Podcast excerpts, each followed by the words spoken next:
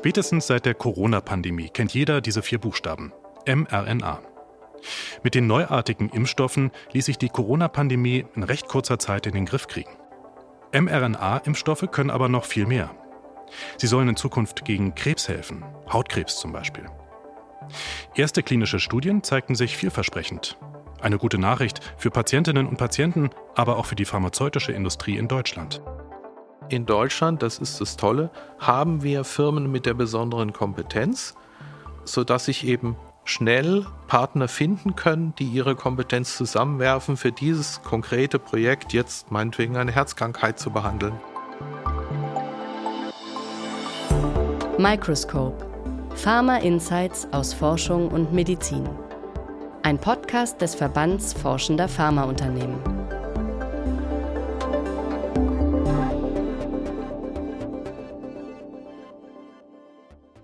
Willkommen zu einer neuen Ausgabe von Microscope. Ich bin Philipp Eins.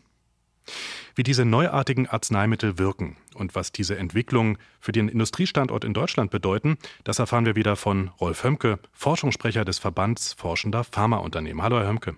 Ich grüße Sie. Ja, Herr Hömke, mal in ganz einfachen Worten, was macht diese mRNA-Impfstoffe eigentlich so besonders?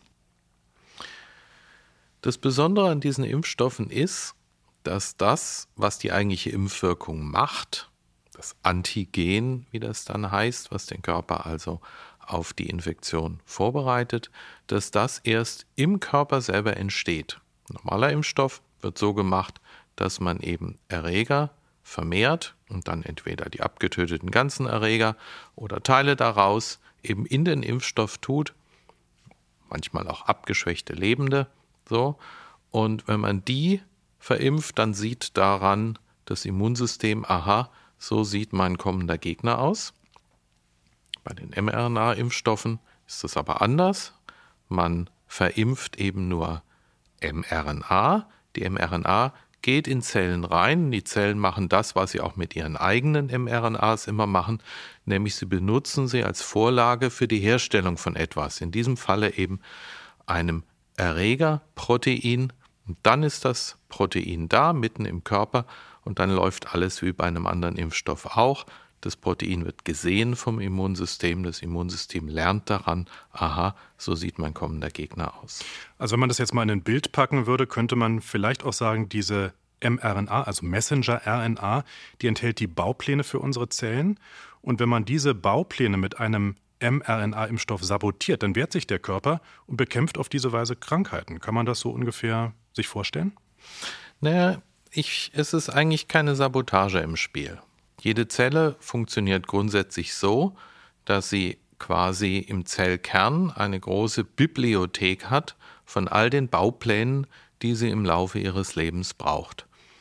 Da sind eben Baupläne für Proteine, die die Zelle an ihrer Oberfläche hat. Das sind Baupläne für Proteine, die sie in ihrem Innern braucht, um irgendwas herzustellen oder irgendwas auch zu zerlegen und abzuräumen und so weiter. So, und was jetzt gemacht wird, oder was die Zelle macht, ist, dass sie eben von diesen Bauplänen im Zellkern, geschrieben in DNA, ähm, Arbeitskopien macht. Diese Arbeitskopien, die werden aus dem Zellkern raus transportiert und dort benutzt, um eben das jeweilige herzustellen. Und diese Arbeitskopien, die heißen Messenger-RNA.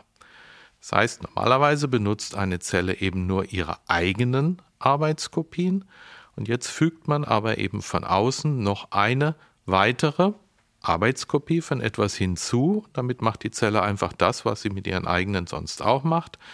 Sie stellt eben das, was da drin beschrieben ist, her. Das ist ein zusätzliches Protein dann und in diesem Falle eben das Erregerprotein. Das heißt, diese zusätzliche Arbeitskopie von außen durch den Impfstoff, die kann eben dafür sorgen, dass äh, ja auch Krankheiten korrigiert oder neutralisiert werden. Das ist eben in diesem, also bei diesen Impfstoffen war es so, dass man einfach sicherstellen wollte, im Körper wird zur rechten Zeit auch von den richtigen Zellen eben genau dieses zusätzliche Protein gemacht, um das Immunsystem anzuregen. Aber es gibt natürlich in der Medizin ganz viele Situationen, wo Menschen irgendetwas nicht bilden können, weil sie ihre, eigen, weil ja ihre eigenen Gene dafür ähm, Defekte aufweisen. So, das sind also Fehler im Bauplan. Mit einem fehlerhaften Bauplan kann man nichts Brauchbares bauen. Und die Idee ist eben jetzt, dass man, so ähnlich wie man jetzt diese Schutzimpfungen hatte, auch Messenger-RNA macht, die genau einen richtigen Bauplan enthält für das, was diese Patienten und Patientinnen selber nicht richtig bilden können. Und dann können sie zumindest für eine kurze Zeit, solange eben diese von außen zugeführte mRNA in den Zellen ist, diesen fehlenden Stoff auch noch bilden. Aber solche mRNAs sind eben nur kurzzeitig in den Zellen, dann werden sie wieder äh, geschreddert quasi. Das heißt, man müsste dann, wenn die Menschen es lebenslang brauchen, immer und immer wieder nachspritzen. Dass man aber jetzt genau diese Technologie, diese, ähm, diesen Gedanken nutzen kann, um zum Beispiel auch Krebs zu heilen. Das klingt ja fast zu schön, um wahr zu sein. Wie genau funktioniert das mit einer Krebszelle, dass man die mit äh, sozusagen mRNA-Medikamenten und vielleicht auch Impfstoffen, äh, dass man die sozusagen wieder in eine richtige Bahn lenkt und ähm, die Erkrankung kuriert? Da muss ich vielleicht ein bisschen ausholen. Bei Krebs sind ja ganz verschiedene Krankheiten, aber sie haben eins gemeinsam. Nämlich immer sind in Krebszellen irgendwelche Gene verändert woraufhin Dinge in der Zelle falsch laufen, sodass sie sich unkontrolliert immer und immer wieder vermehrt. So. Es passieren aber noch mehr Sachen bei Krebs. Normalerweise, wenn eine Zelle solche Veränderungen hat, dann kommt das Immunsystem, sieht, aha, mit der Zelle stimmt was nicht und sorgt einfach dafür, dass diese Zelle abstirbt. Wenn irgendwo ein Tumor ist, dann heißt das, es ist nicht nur diese Mutation in der Zelle passiert, sondern das Immunsystem hat gepennt. Hätte es nicht gepennt, wäre da kein Tumor. Es wäre schon ein, zwei, drei Zellen. Schon in dem Stadium wäre das wieder abgeräumt worden. So. Also bei einer Krebserkrankung ist das Immunsystem ein wesentlicher Teil der Gesamttragödie. Und in den letzten Jahren hat man immer wieder neue Wege gesucht und gefunden, wie kann man eigentlich das Immunsystem, das einmal lahm war, doch noch dazu bringen, diesen Krebs zu erkennen und das zu tun, was sein Job ist, nämlich ihn zu beseitigen. Und da kommt und jetzt die mRNA, mRNA genau, da kommt jetzt die mRNA ins Spiel, denn damit kann man mehrere interessante Sachen machen. Das Immunsystem hat ja vor allen Dingen eine ganze Reihe verschiedener Zellen, mit denen es seine Arbeit tut. Und eine wesentliche äh, Sache, die man braucht, ist, dass diese Immunzellen zu einem Tumor hingehen. Jetzt ist die Idee, es gibt Stoffe, die Immunzelle anlocken können. So, wenn man jetzt also mRNA direkt in Tumorzellen hineinbringt, und zwar mRNA, in denen drin steht, wie man solche Immunsystem-Lockstoffe herstellt, dann fangen diese Zellen auf einmal an, genau diese Stoffe zu produzieren. Die breiten sich von da aus aus, locken die Immunzellen genau Richtung Tumor und wenn sie dann wirklich vor Ort sind, dann fangen die dann oft doch noch ihre Arbeit an, nämlich wirklich konkret Tumorzellen abtöten. Das klingt jetzt fast wie so ein Köder, den man da auslegt, ja. ja, dass man eben mit solchen Medikamenten, mit so einer mRNA, die von außen sozusagen anders kodiert ist, dass man da das eigene Immunsystem anlockt und den ja. Tumor bekämpfen lässt. Genau. Mhm. Das ist eine von den Möglichkeiten, die man hat. So, Klingt ganz ist, schön trickreich, muss ich sagen. Ist super trickreich, ist auch wahrscheinlich nichts, was so ganz für sich alleine funktioniert, aber das kann man ja mit anderen Arten der äh, Krebstherapie kombinieren und hat dann eben noch eine stärkere, bessere, gründlichere Wirkung. Die spannende Frage ist natürlich, ähm, bei welchen Krebserkrankungen kann genau diese Technik ähm, mRNA, RNA, wann kann das helfen? Das ist etwas, was man natürlich Krebsart für Krebsart rausfinden muss. Das muss dem Praxistest bestehen. Grundsätzlich ist das, was ich jetzt beschrieben habe, natürlich geeignet für ähm, Krebsarten, bei denen es ganz klare ähm, Knoten, Tumoren von Krebszellen gibt, die man wirklich genau äh, dann auch mit so einer Messenger-RNA-Injektion direkt erreichen kann. Das heißt also, wenn es jetzt ähm, zum Beispiel Hautkrebs ist oder, oder Lungenkrebs, was auch immer, das ist gar nicht so entscheidend, was es für eine Krebserkrankung ist, sondern dass man die genau finden kann und der Krebstumor vielleicht nicht schon gestreut hat. Habe ich das so richtig verstanden? Das ist, ähm, so verstehe ich es auch. ja, ähm, dafür wird es jetzt erprobt ähm, in verschiedenen Studien mit Patientinnen und Patienten, um zu sehen, ähm, was man damit ähm, zugunsten einer Tumorbekämpfung ausrichten kann. Mhm. Wie ist es denn mit so ganz klassischen Chemotherapeutika? Werden die dadurch überflüssig? Das wäre ja für viele Patientinnen und Patienten auch eine, ja, ich glaube, ziemlich gute Nachricht. Es gibt ja, wie soll ich sagen, die Erfahrung ist die, dass man in der Krebstherapie meistens ähm, am meisten erreicht, wenn man kombiniert. Und kombiniert heißt, dass man manchmal gleichzeitig verschiedenartige Medikamente einsetzt und es das heißt, dass man manchmal bestimmte Medikamente am besten nacheinander einsetzt. Das wird man auch da ähm, letztlich natürlich durch gutes Planen, aber noch mehr durch gutes Erproben feststellen, was dann ähm, der beste Moment ist, um solche mRNA-basierten Medikamente einzusetzen und sie mit anderen Dingen zu kombinieren. Das wäre jetzt noch zu früh, darüber zu spekulieren. Insofern, ähm, wir, wir wissen noch nicht, wo man da letztlich ankommt, generell. Das gilt jetzt nicht nur, wenn es um mRNA-Krebsmedikamente geht, ist immer das Ziel, ähm, die klassischen Chemotherapeutika wo immer möglich zu ersetzen, weil die einfach in ihrer Wirkung zu breit streuen. Plump gesagt, ja, sie schädigen die Krebszellen, aber sie schädigen aber auch ähm, alle möglichen gesunden Zellen und das möchte man natürlich nicht. Mhm. Sie machen auch das Immunsystem schwächer. Also das ist auch äh, ausgerechnet das Immunsystem, das man als Bündnispartner braucht. Dass ja die anderen äh, Medikamente auch ja, anlocken genau. soll eigentlich. Ne? Ja, mhm. so das, ähm, das wird auch äh, durch eine Chemotherapie in der Regel eher geschwächt ähm, und das möchte man natürlich vermeiden. Aber ähm, jeder Baustein zur rechten Zeit, das ist eigentlich die generelle Erfahrung.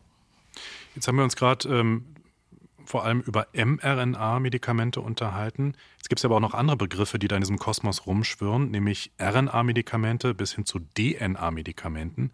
Was sind da die Unterschiede?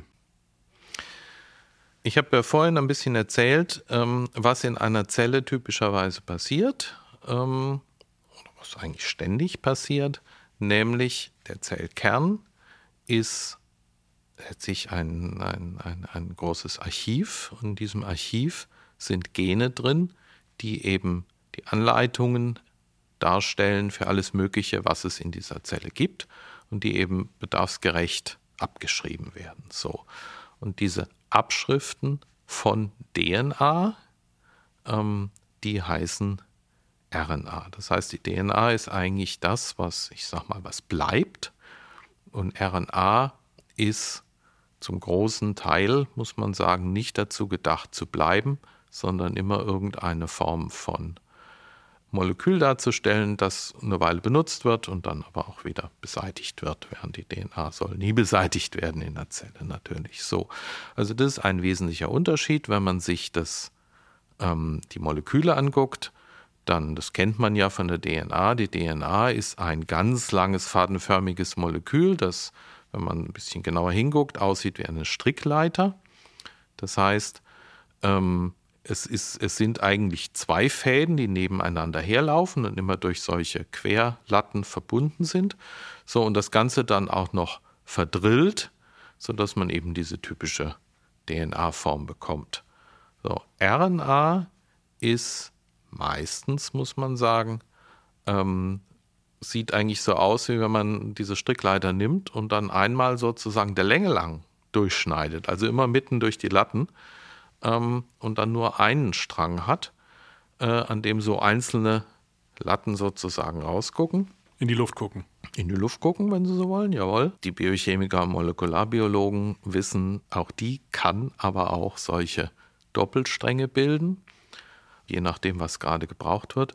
Aber sage ich mal, das typische gewöhnliche RNA-Molekül ist eben ein solcher Einzelstrang, kann sehr lang sein, sowas wie 4000 einzelne von diesen Latten nacheinander haben, zum Beispiel die mRNA aus einem der äh, mRNA-Impfstoffe. Die hatte also 4284 solche Latten hintereinander. Geht noch größer, können auch mehrere Zehntausend sein, das ist aber ungewöhnlich, aber es gibt's. So. Ähm, und das kürzeste, was so in der Natur typischerweise vorkommt, ist vielleicht sowas wie 20 Latten hintereinander, aber immer solche längeren, normalerweise Einzelstränge. Mhm. So, und wenn man jetzt aber Medikamente entwickelt, die direkt dort eingreifen, wie funktioniert das? Wir haben jetzt die ganze Zeit über mRNA geredet und diese mRNA stellt Baupläne dar. Das heißt, diese mRNA, wenn sie irgendwo hinkommt, sorgt dafür, dass etwas gebildet wird, was bisher noch nicht da ist. So. Man kann aber eben auch RNA-Stränge nehmen, die kürzer sind und die genau das Gegenteil tun, die dafür sorgen, dass was, was normalerweise gebildet wird, nicht mehr gebildet wird. Das funktioniert so, dass man ähm, so einen RNA-Abschnitt nimmt, der von der Abfolge der Latten, es gibt vier Sorten Latten, je nachdem, wie die so, welche Reihenfolge die stehen, ähm, danach äh, entscheidet sich, was das genau für eine RNA ist. So. Und wenn man so eine nimmt, die in der Abfolge genau so ist, dass sie wunderbar auf eine mRNA passt, ein Stück einer mRNA, die es in natürlicher Weise in der Zelle gibt, ähm, dann setzt sie sich da drauf. Dann hat man also einen Einzelstrang, der irgendwo an einem Stück auf einmal ein Doppelstrang ist, weil da eben diese ähm, Fremd-RNA drauf sitzt und das ist nicht mehr brauchbar als Bauplan. Das heißt, wenn ich sowas mache, wenn ich also von außen so eine SI-RNA, wie die dann heißt, oder es gibt auch eine andere Version, die heißt dann Antisense-RNA, ist aber letztlich läuft es auf ein ähnliches Prinzip hinaus, setzt sich drauf, blockiert, dass eine mRNA benutzt werden kann in einer Zelle. So, und dann sorge ich dafür, dass die Zelle irgendwas nicht mehr herstellt, was sie normalerweise herstellen würde. Das würde bei einer gesunden Zelle nicht gut sein, aber es gibt ja kranke Zellen, die eben irgendwas herstellen im Übermaß oder zur falschen Zeit. Und dann kann man die Krankheit nur behandeln, wenn man genau dafür sorgt, dass sie das endlich lässt. So, und dafür hat man solche anderen RNAs eben entwickelt. Wenn man jetzt also neben diesen mRNA-Medikamenten äh, mhm. und Impfstoffen noch die ganzen anderen Möglichkeiten anschaut, die es drumherum gibt, an denen mhm. geforscht wird, ähm, welche Krankheiten könnten sich damit noch behandeln lassen? Das geht wirklich quer durch die Medizin. Mit mRNA-Medikamenten über Impfstoffe haben wir gesprochen bei Erbkrankheiten, wenn eben die Zellen irgendwas selber nicht bilden können. Wir haben über äh, die Krebsanwendung gesprochen. Es gibt sicher auch im Entzündungsbereich da noch Sachen, die man machen kann. Ähm, mit diesen anderen RNAs, die eben genau verhindernd wirken, dass irgendwas gebildet wird, damit, das sieht man schon an den ersten, die zugelassen sind, kommt man wirklich einmal quer durch die Medizin. Es gibt welche, die bei bestimmten Herzkrankheiten helfen können. Es gibt welche, die bei bestimmten Stoffwechselkrankheiten helfen können. Es ist eine Aufgabe, die es immer und immer wieder gibt für die Arzneimittelentwicklung, dafür zu sorgen, dass irgendwas aufhört, gebildet zu werden. Oder nur noch halb so, in, in der halben Menge oder so. Ähm, und überall da kann man jetzt in Betracht ziehen, auch solche auf RNA basierten Medikamente zu entwickeln. Das klingt, jetzt, das klingt jetzt so, als würde sich so ein ganzer, ganzes Panorama öffnen an Krankheiten, die man ähm, jetzt auf der Grundlage dann auch behandeln könnte oder besser behandeln könnte. Ja, in der Tat. Es ist ja so, ganz viele Medikamente traditioneller Art funktionieren so, dass sie eben irgendwas blockieren sollen. Und mit den herkömmlichen Medikamenten kann man einige Sachen ganz gut blockieren, weil man nämlich sozusagen an die Stelle, die man blockieren muss, gut rankommt in der Zelle. Und andere Sachen, da weiß man, die würde man eigentlich gerne irgendwie blockieren, aber mit bisherigen Methoden hat man es einfach nicht geschafft, ähm, weil die Moleküle, die man da am Arbeiten hindern will, einfach wenig Angriffsfläche bieten. Ähm, Gibt es nicht irgendwo so eine Tasche, wo man sozusagen was reinstecken kann, wie so ein Schlüssel und zack ist irgendwas blockiert. So, ähm, und da ist die Idee, okay, wenn wir die fertigen Moleküle nicht an ihrer Arbeit hindern können, dann könnten wir doch über solche RNAs verhindern, dass sie überhaupt hergestellt werden. Mhm. So. Und dann ähm, haben wir doch eine Möglichkeit, eben bei so einer Krankheit einzugreifen, wo wir uns bisher vergeblich abgeklempert haben. Und das klingt wirklich nach einem Zukunftsprojekt, auch nach einer Zukunftsbranche fast schon.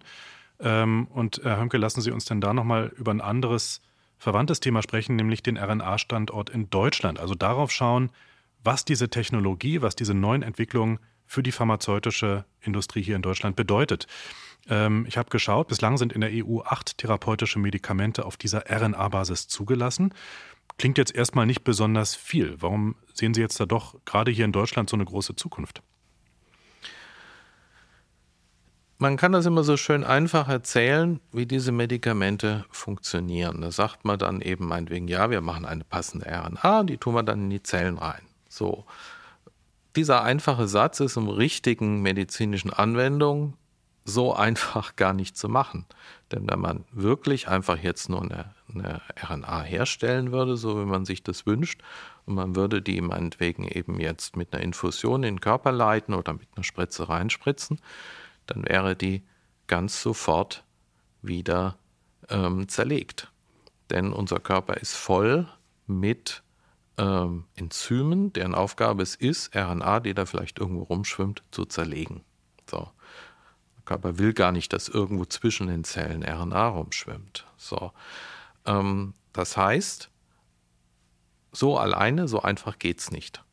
Man braucht Zusatzmaßnahmen, um diese RNA erstmal zu schützen und auch um sie in die Zellen hinein zu befördern.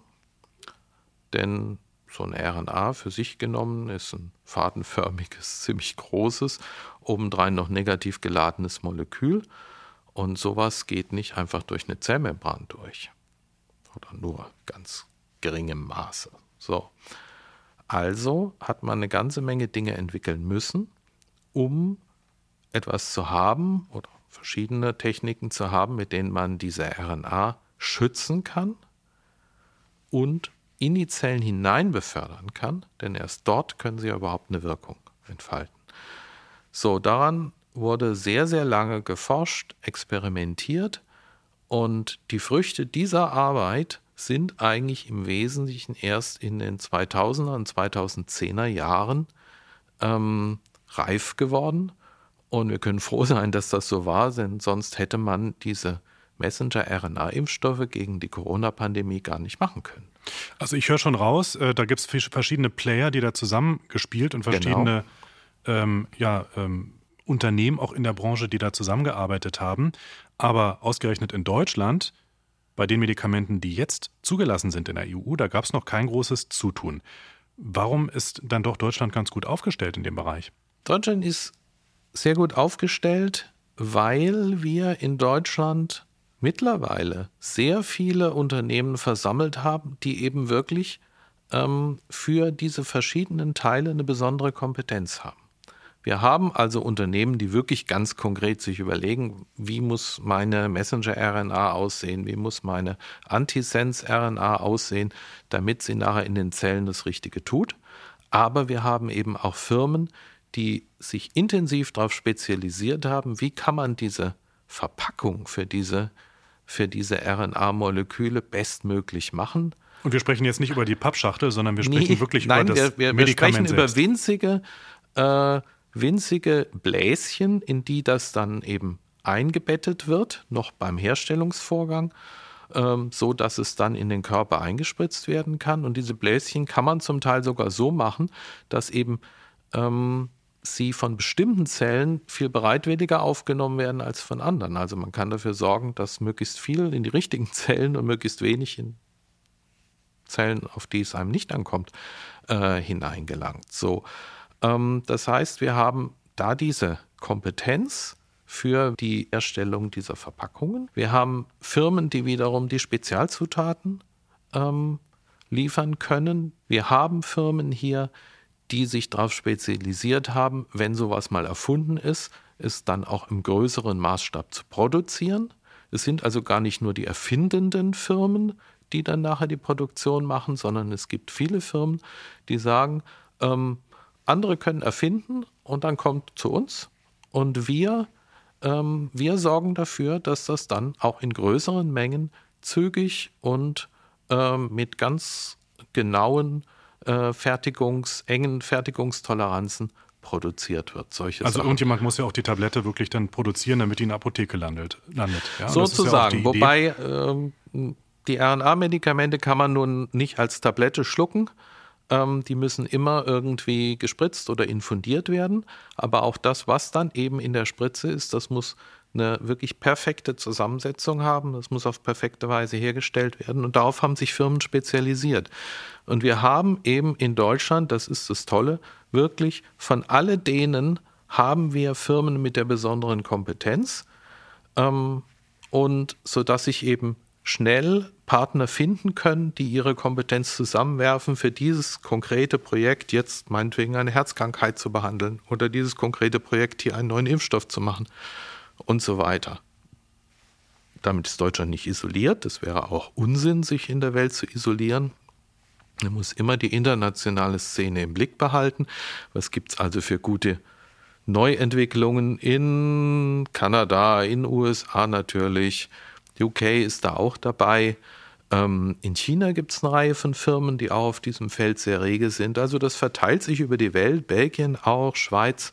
Trotzdem ist es auffällig, dass in den letzten Jahren ganz besonders viele Firmen und auch Forschungsinstitute, öffentliche Forschungsinstitute, Universitäten und so, ähm, Abteilungen aufgebaut haben, die eine besondere Kompetenz dafür haben, eben bestimmte Sachen im Zusammenhang mit RNA zu machen. Die Erfindung der konkreten Medikamente oder die Erfindung von Herstellungsschritten oder auch die Automatisierung von Herstellungsschritten.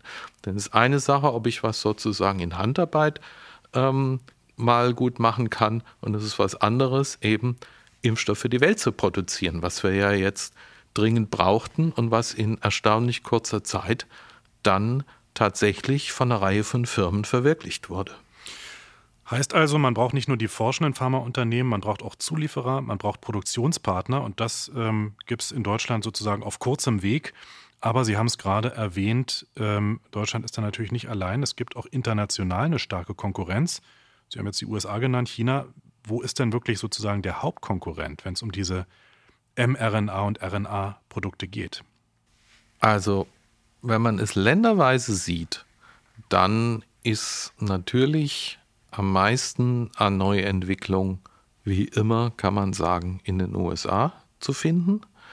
Die ist einfach, ähm, die USA ist sehr groß.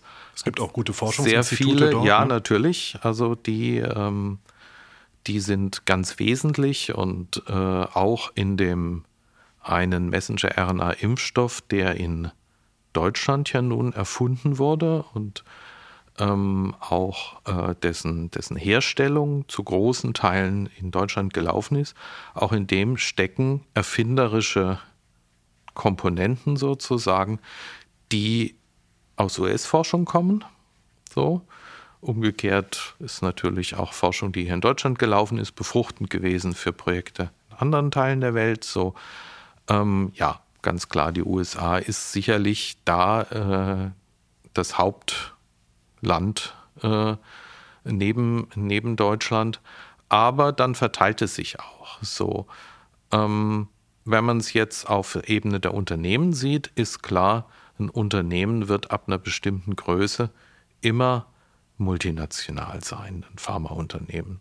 Also es macht gar keinen Sinn zu sagen, man will alles und jedes, alle Produktion, alle Forschung und Entwicklung in einem einzigen Land konzentrieren und von da aus den Rest der Welt bespielen, sondern ähm, die Firmen werden natürlich Kooperationen in alle Welt eingehen, die werden Produktionsstätten in aller Welt errichten oder zumindest in verschiedenen Teilen der Welt so, und die werden eben auch bestimmte weitere Forschungseinheiten in anderen Ländern aufbauen, um eben, ähm, ich sag mal, die Kompetenz und äh, die, die Nähe zu eben anderen Forschungsgruppen und Unternehmen ähm, in vielen interessanten Teilen der Welt zu haben. Das ist genau das, was wir jetzt auch beobachten, dass das so ist.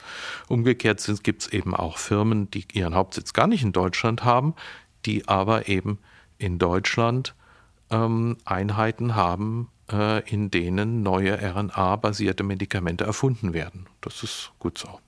Was würden Sie denn abschließend sagen, ähm, müsste tun, damit Deutschland diese Vorreiterrolle äh, in der Entwicklung neuer Medikamente auf mRNA- und RNA-Basis äh, wirklich so behaupten kann und auch wahrnehmen kann?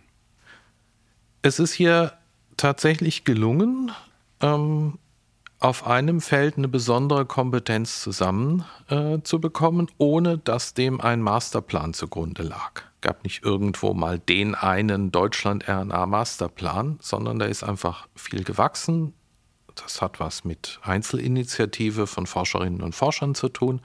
Das hat was mit Unternehmen zu tun, die eben ähm, ihre Produktionskompetenz in einer interessanten Weise erweitern wollten, gesagt haben, jawohl, wir sehen, da gibt es einfach Bedarf für das, was äh, bei RNA-Medikamenten besonders ist. So, aber jetzt, wo wir es haben, ähm, sollten wir es natürlich nicht wieder versusen, sag ich mal. Ähm, und ähm, da braucht es eigentlich gar nicht so viel anderes, wie es auch in anderen Bereichen braucht. Es, die Firmen müssen einfach die Möglichkeit haben, ähm, dass sie wenn sie erweitern wollen, dass sie das zügig tun können, dass also Genehmigungsfahren nicht äh, furchtbar in die Länge gezogen werden. Sie müssen die Möglichkeit haben, eben gute Kooperationen eingehen zu können, auch mit, sagen wir mal, Forschungsinstituten und äh, Universitäten und so weiter. Ähm, sie müssen gute Möglichkeiten haben, das, was sie hier erfinden, auch zu erproben. Das geschieht irgendwann natürlich multinational, aber sag mal auch die ersten Studien, die man mit Menschen durchführen möchte, um zu sehen, jawohl, äh, trägt das Konzept. Ähm, dafür braucht man ein gutes Studienumfeld.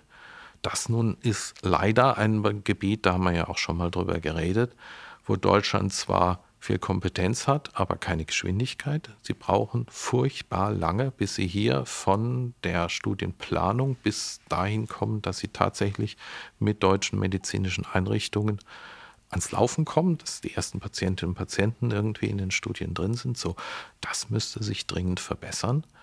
Ähm, und es gibt einzelne Projektförderung für RNA-bezogene Projekte. Das ist gut so. Und da sollte einfach auch die Politik wach sein, eben den Wert solcher Projekte zu erkennen und äh, gegebenenfalls eben weiter zu sagen, jawohl, damit hier was zur Reife gebracht werden kann, sollte das auch politische Unterstützung haben. Mehr Geschwindigkeit also und auch noch mehr Förderung. Das bräuchte es, damit Deutschland sein Potenzial wirklich auch ausschöpfen kann und den RNA-Standort stärken kann. Ganz vielen Dank an Rolf Hömke, Forschungssprecher des Verbands Forschender Pharmaunternehmen. Schön, dass Sie bei uns waren. Ja, vielen Dank.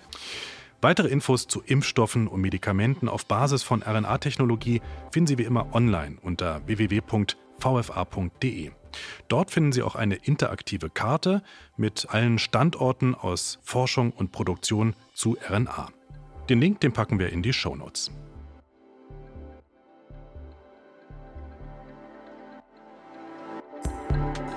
Microscope, ein Podcast des Verbands Forschender Pharmaunternehmen.